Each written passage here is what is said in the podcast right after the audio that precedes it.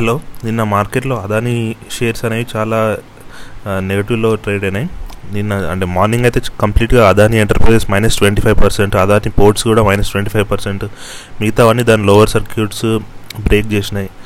అదంతా ఎందుకైందంటే యాక్చువల్లీ ఏంటంటే మనము అదానిలో ఎఫ్పిఐస్ ఉన్నారు ఫారెన్ పోర్ట్ఫోలియో ఇన్వెస్టర్స్. వాళ్ళ అకౌంట్స్ ఎన్ఎస్డిఎల్ సిడిఎస్ఎల్ వాళ్ళు ఫ్రీజ్ చేశారు అని చెప్పి రిపోర్ట్స్ వచ్చినాయి. వాళ్ళు ఎవరు డిపాజిటరీస్? అంటే డిమాట్ అకౌంట్స్ చూసుకునే వాళ్ళు అన్నమాట ఎన్ఎస్డిఎల్ సిడిఎస్ఎల్ అంటే వాళ్ళు డిమాట్ అకౌంట్స్ని మేనేజ్ చేసేది వాళ్ళే అనమాట వాళ్ళకి వాళ్ళు ఈ ఎఫ్పిఐ అకౌంట్స్ ఉంటాయి కదా ముగ్గురు ఎఫ్పిఐస్ మూడు ఫారెన్ పోర్ట్ఫోలియో ఇన్వెస్టర్స్ అకౌంట్ని ఫ్రోజ్ చేశారని వచ్చింది. వాళ్ళ వర్ వాళ్ళు అదానిలో forty five thousand crore worth shares hold చేస్తున్నారు అని చెప్పి న్యూస్ రిపోర్ట్ మార్నింగ్ వచ్చింది. అంటే మార్కెట్ ఓపెనింగ్ సెషన్ ముందే తెలిసింది. సో మార్కెట్ ఓపెన్ కాగానే అదాని ఎంటర్ప్రైజెస్ అనేది పడిపోయింది. మిగతా అదాని గ్రూప్ ఆఫ్ కంపెనీస్లో ఉన్న అన్ని షేర్స్ పడిపోయినాయి. మేజర్గా ఉండేది ఏంటి? అదాని పవర్ కానీ అదాని పోర్ట్ కానీ అదాని ఎంటర్ప్రైజ్ అంటే మెయిన్ మెయిన్ది. అది కూడా మూడు పడిపోయినాయి. అదాని ఎంటర్ప్రైజ్ అయితే మరీ ఘోరం. సిక్స్టీన్ హండ్రెడ్ పర్ షేర్ ఉండే డే బిఫోర్ ఎస్టర్డే. అది నిన్న లో ట్వెల్వ్ హండ్రెడ్ వరకు వెళ్ళింది. ట్వంటీ ఫైవ్ పర్సెంట్ పడిపోయింది. తర్వాత మళ్ళీ సెటిల్ అయ్యి మళ్ళీ ఫిఫ్టీన్ హండ్రెడ్ దాటింది. క్లోజింగ్ కల్లా ఫిఫ్టీన్ హండ్రెడ్ దాటింది.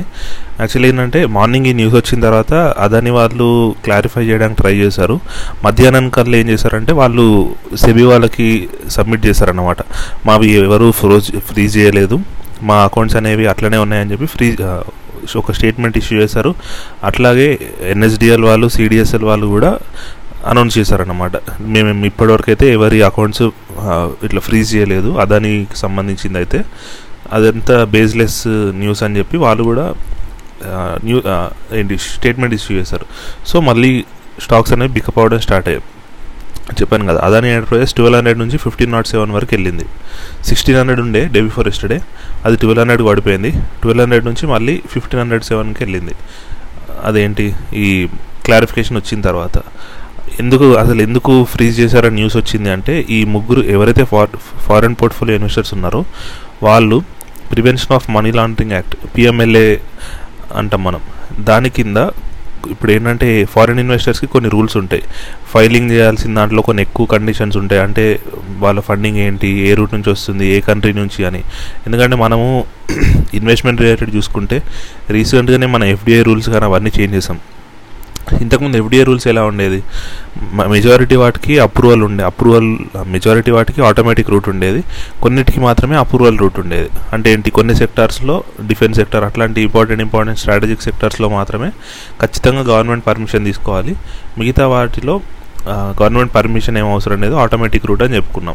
కాకపోతే లాస్ట్ ఇయర్ ఏం చేంజ్ చేశారంటే ఇండియాతో ఉన్న నేబరింగ్ కంట్రీస్ అంటే చైనా కానీ పాకిస్తాన్ కానీ బంగ్లాదేశ్ కానీ ఆఫ్ఘనిస్తాన్ కానీ ఇట్లా మిగతా ఇంకో ఫోర్ కంట్రీస్ ఈ కంట్రీస్ నుంచి వచ్చే ఇన్వెస్ట్మెంట్స్ అన్నీ అప్రూవల్ రూట్ నుంచే రావాలి. అంటే ఈ ఎయిట్ కంట్రీస్ నుంచి ఆటోమేటిక్ రూట్ నుంచి ఎఫ్డిఐస్ అనేవి రాలేవు. అట్లా ఇట్లాంటి కండిషన్స్ అన్ని పెడుతూ వస్తున్నారు కదా గవర్నమెంట్ వాళ్ళు. టెర్రర్ యాక్టివిటీస్ కానీ లేకపోతే చైనీస్ ఇన్వెస్ట్మెంట్స్ ఇండియాలో ఎక్కువ కంట్రోల్ తీసుకుంటున్నారు మన బిజినెస్ అని చెప్పి ఈ రూల్ తీసుకొచ్చారు. సో అదే దానిలో భాగంగానే పిఎంఎల్ఏ రూట్ కూడా అంటే ఇవన్నీ కూడా కొంచెం స్ట్రిక్ట్ చేయడం స్టార్ట్ చేశారు కదా. సో అప్పటి నుంచి ఇవన్నీ చేస్తున్నారు. దీని ఇప్పుడైతే దీనిలో అయితే వీళ్ళకైతే ఏం ప్రాబ్లం లేదు. ఎందుకంటే ఎన్ఎస్డిఎల్ సిడిఎస్ఎల్ వాళ్ళు కూడా సర్టిఫై చేశారు. మేమైతే ఎవరిది ఫ్రీజ్ చేయలేమని. అది ఫస్ట్ టాపిక్ సెకండ్ టాపిక్ ఏంటంటే మనకు ఇన్ఫ్లేషన్ డేటా రిలీజ్ అయింది. ఇన్ఫ్లేషన్ డేటా సిక్స్ మంత్ హైకి వెళ్ళింది. రెండు రెండు రకాల ఇన్ఫ్లేషన్ ఉంటాయి కదా. ఒకటి సిపిఐ ఒకటి డబ్ల్యూపిఐ కన్జ్యూమర్ ప్రైస్ ఇండెక్స్ అంటే రీటైల్ ఇన్ఫ్లేషన్ అనమాట హోల్సేల్ ప్రైస్ ఇండెక్స్ అంటే హోల్సేల్ ఇన్ఫ్లేషన్ అంతే ఏం లేదు.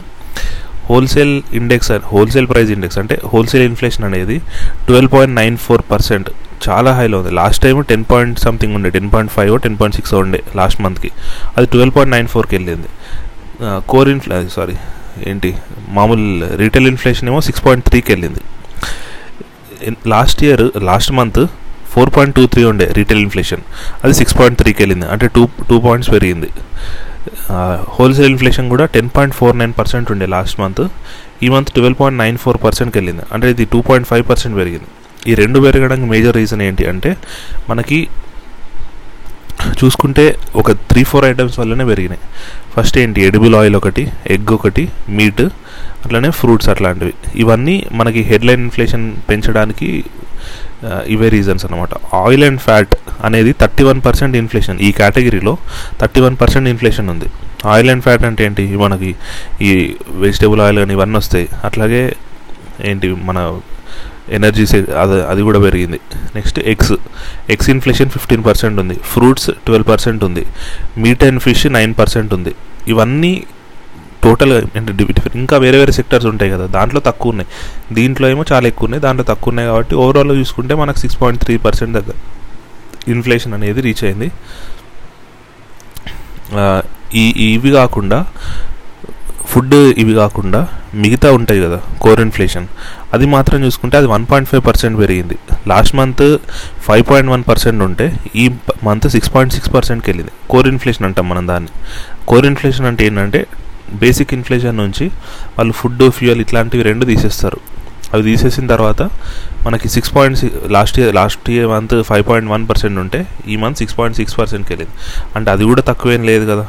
మనకి మూడు ఇన్ఫ్లేషన్స్ పెరిగినట్టే. డబ్ల్యూపీఐ పెరిగింది సిపిఐ పెరిగింది కోర్ ఇన్ఫ్లేషన్ పెరిగింది. ఇది దేనికి ఇండికేషన్ ఇస్తుంది అంటే మామూలుగా ఆర్బీఐ దగ్గర ఒకవేళ ఇన్ఫ్లేషన్ కానీ ఇవన్నీ కంట్రోల్లో ఉన్నాయనుకోండి ఆర్బీఐ దగ్గర ఏంటి? దాని దానికి కొంచెం ఫ్లెక్సిబిలిటీ ఉంటుంది పాలసీ డిసిషన్స్లో అంటే ఇంట్రెస్ట్ రేట్ తగ్గియడం కానీ ఇట్లాంటివన్నీ వాళ్ళు డిసైడ్ అవ్వచ్చు. లేకపోతే తక్కువ రేట్సే కంటిన్యూ చేయడం కానీ ఇవన్నీ ఆర్బీఐ చేతిలో ఫ్లెక్సిబిలిటీ ఉంటుంది. ఇప్పుడు ఏమైంది వాళ్ళకి ఇన్ఫ్లేషన్ అనేది చాలా పెరిగిపోతుంది. ఇన్ఫ్లేషన్ పెరిగిపోవడం వల్ల ఏం నష్టమో అని అనుకోకూడదు అదే ఇన్ఫ్లేషన్ పెరుగుతుందంటే ఆటోమేటిక్గా ప్రతి ఒక్కరి లైఫ్ మీద ఇంపాక్ట్ చూపిస్తుంది కదా. అందుకే గవర్నమెంట్ ఇప్పుడు ఆర్బీఐ దగ్గర ఏంటి? వాళ్ళు పెద్ద మెజర్ తీసుకోలేరు. అండ్ ఇంట్రెస్ట్ రేట్ కట్ చేయలేరు. అయితే అలాగే ఉంచాలి లేకపోతే పెంచాలి. మరీ అంటే మరీ ఎక్కువ ఏం కంట్రోల్ లేకుండా ఏం లేదు కదా మన ఇన్ఫ్లేషన్ ఇప్పుడు సిక్స్ పాయింట్ త్రీ పర్సెంట్ ఉంది అంటే సిక్స్ పాయింట్ త్రీ అంటే అది పెద్ద చాలా ఎక్కువ అన్నట్టేం కాదు కదా. మన బ్యాండ్ ఏంటి? మన లిమిట్. ఆర్బీఐ వాళ్ళు ప్రిస్క్రైబ్ చేసిన లిమిట్ టూ పర్సెంట్ నుంచి సిక్స్ పర్సెంట్ ఇప్పుడు ఉంది సిక్స్ పాయింట్ త్రీ పర్సెంట్ అంటే లిమిట్ కంటే కొంచెం ఎక్కువ ఉంది అంతే కదా.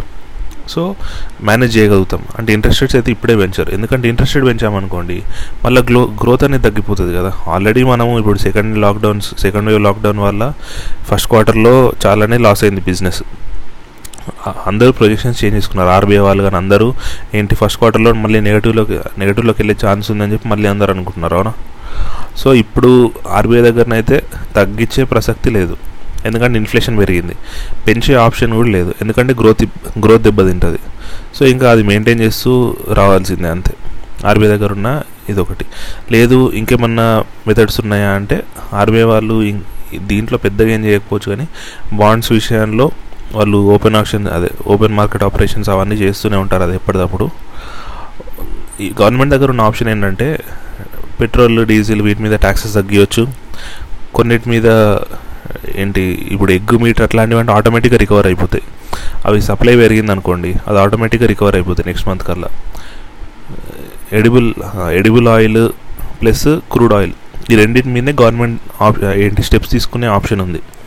క్రూడ్ ఆయిల్ అనుకోండి దాని నుంచి పెట్రోల్ వస్తుంది డీజిల్ వస్తుంది ఇవన్నీ వస్తాయి. వాటి మీద గవర్నమెంట్స్ సెంట్రల్ గవర్నమెంట్ అయినా స్టేట్ గవర్నమెంట్ అయినా కొంచెం ట్యాక్సెస్ తగ్గియాలి. స్టేట్ గవర్నమెంట్ దగ్గర చాలా తక్కువ ఆప్షన్ వాళ్ళకి వేరే ఇన్కమ్ సోర్సెస్ ఉండవు కాబట్టి సెంట్రల్ గవర్నమెంట్ దగ్గరనే ఫీజిబిలిటీ ఉంది. అందులోనూ పెంచింది కూడా లాస్ట్ లాస్ట్ ఇయర్ వాళ్ళే కాబట్టి ఇప్పుడు ఒక పర్ లీటర్ ఒక ఫైవ్ రూపీస్ టెన్ రూపీస్ తగ్గించారనుకోండి ఆటోమేటిక్గా అది ఒక టెన్ పర్సెంట్ అట్లా తగ్గినట్టే కదా inflation ten ten fifteen percent తగ్గుతుంది కదా. సెకండ్ ఏంటి? ఎడిబుల్ ఆయిల్ ఎడిబుల్ ఆయిల్ కూడా దానికి కూడా government local sourcing local production పెంచేలా steps తీసుకోవడము. ఇవన్నీ ఇమీడియట్ రెస్పాన్స్ జరగదు. ఇప్పుడు చేస్తే ఒక త్రీ ఫోర్ మంత్స్ తర్వాత అయినా ఇంపాక్ట్ ఉంటుంది. ఇప్పుడు చేస్తే నెక్స్ట్ మంతే ఇంపాక్ట్ ఉంటుందని మనం చెప్పలేం కానీ అట్లీస్ట్ ఒక టూ త్రీ మంత్స్ తర్వాత త్రీ ఫోర్ మంత్స్ తర్వాత అయినా ఇంపాక్ట్ ఉంటుంది. అప్పుడైనా మనకు మిగతా అన్ని కంట్రోల్లోకి వచ్చే ఛాన్స్ ఉంటుంది అట్లా.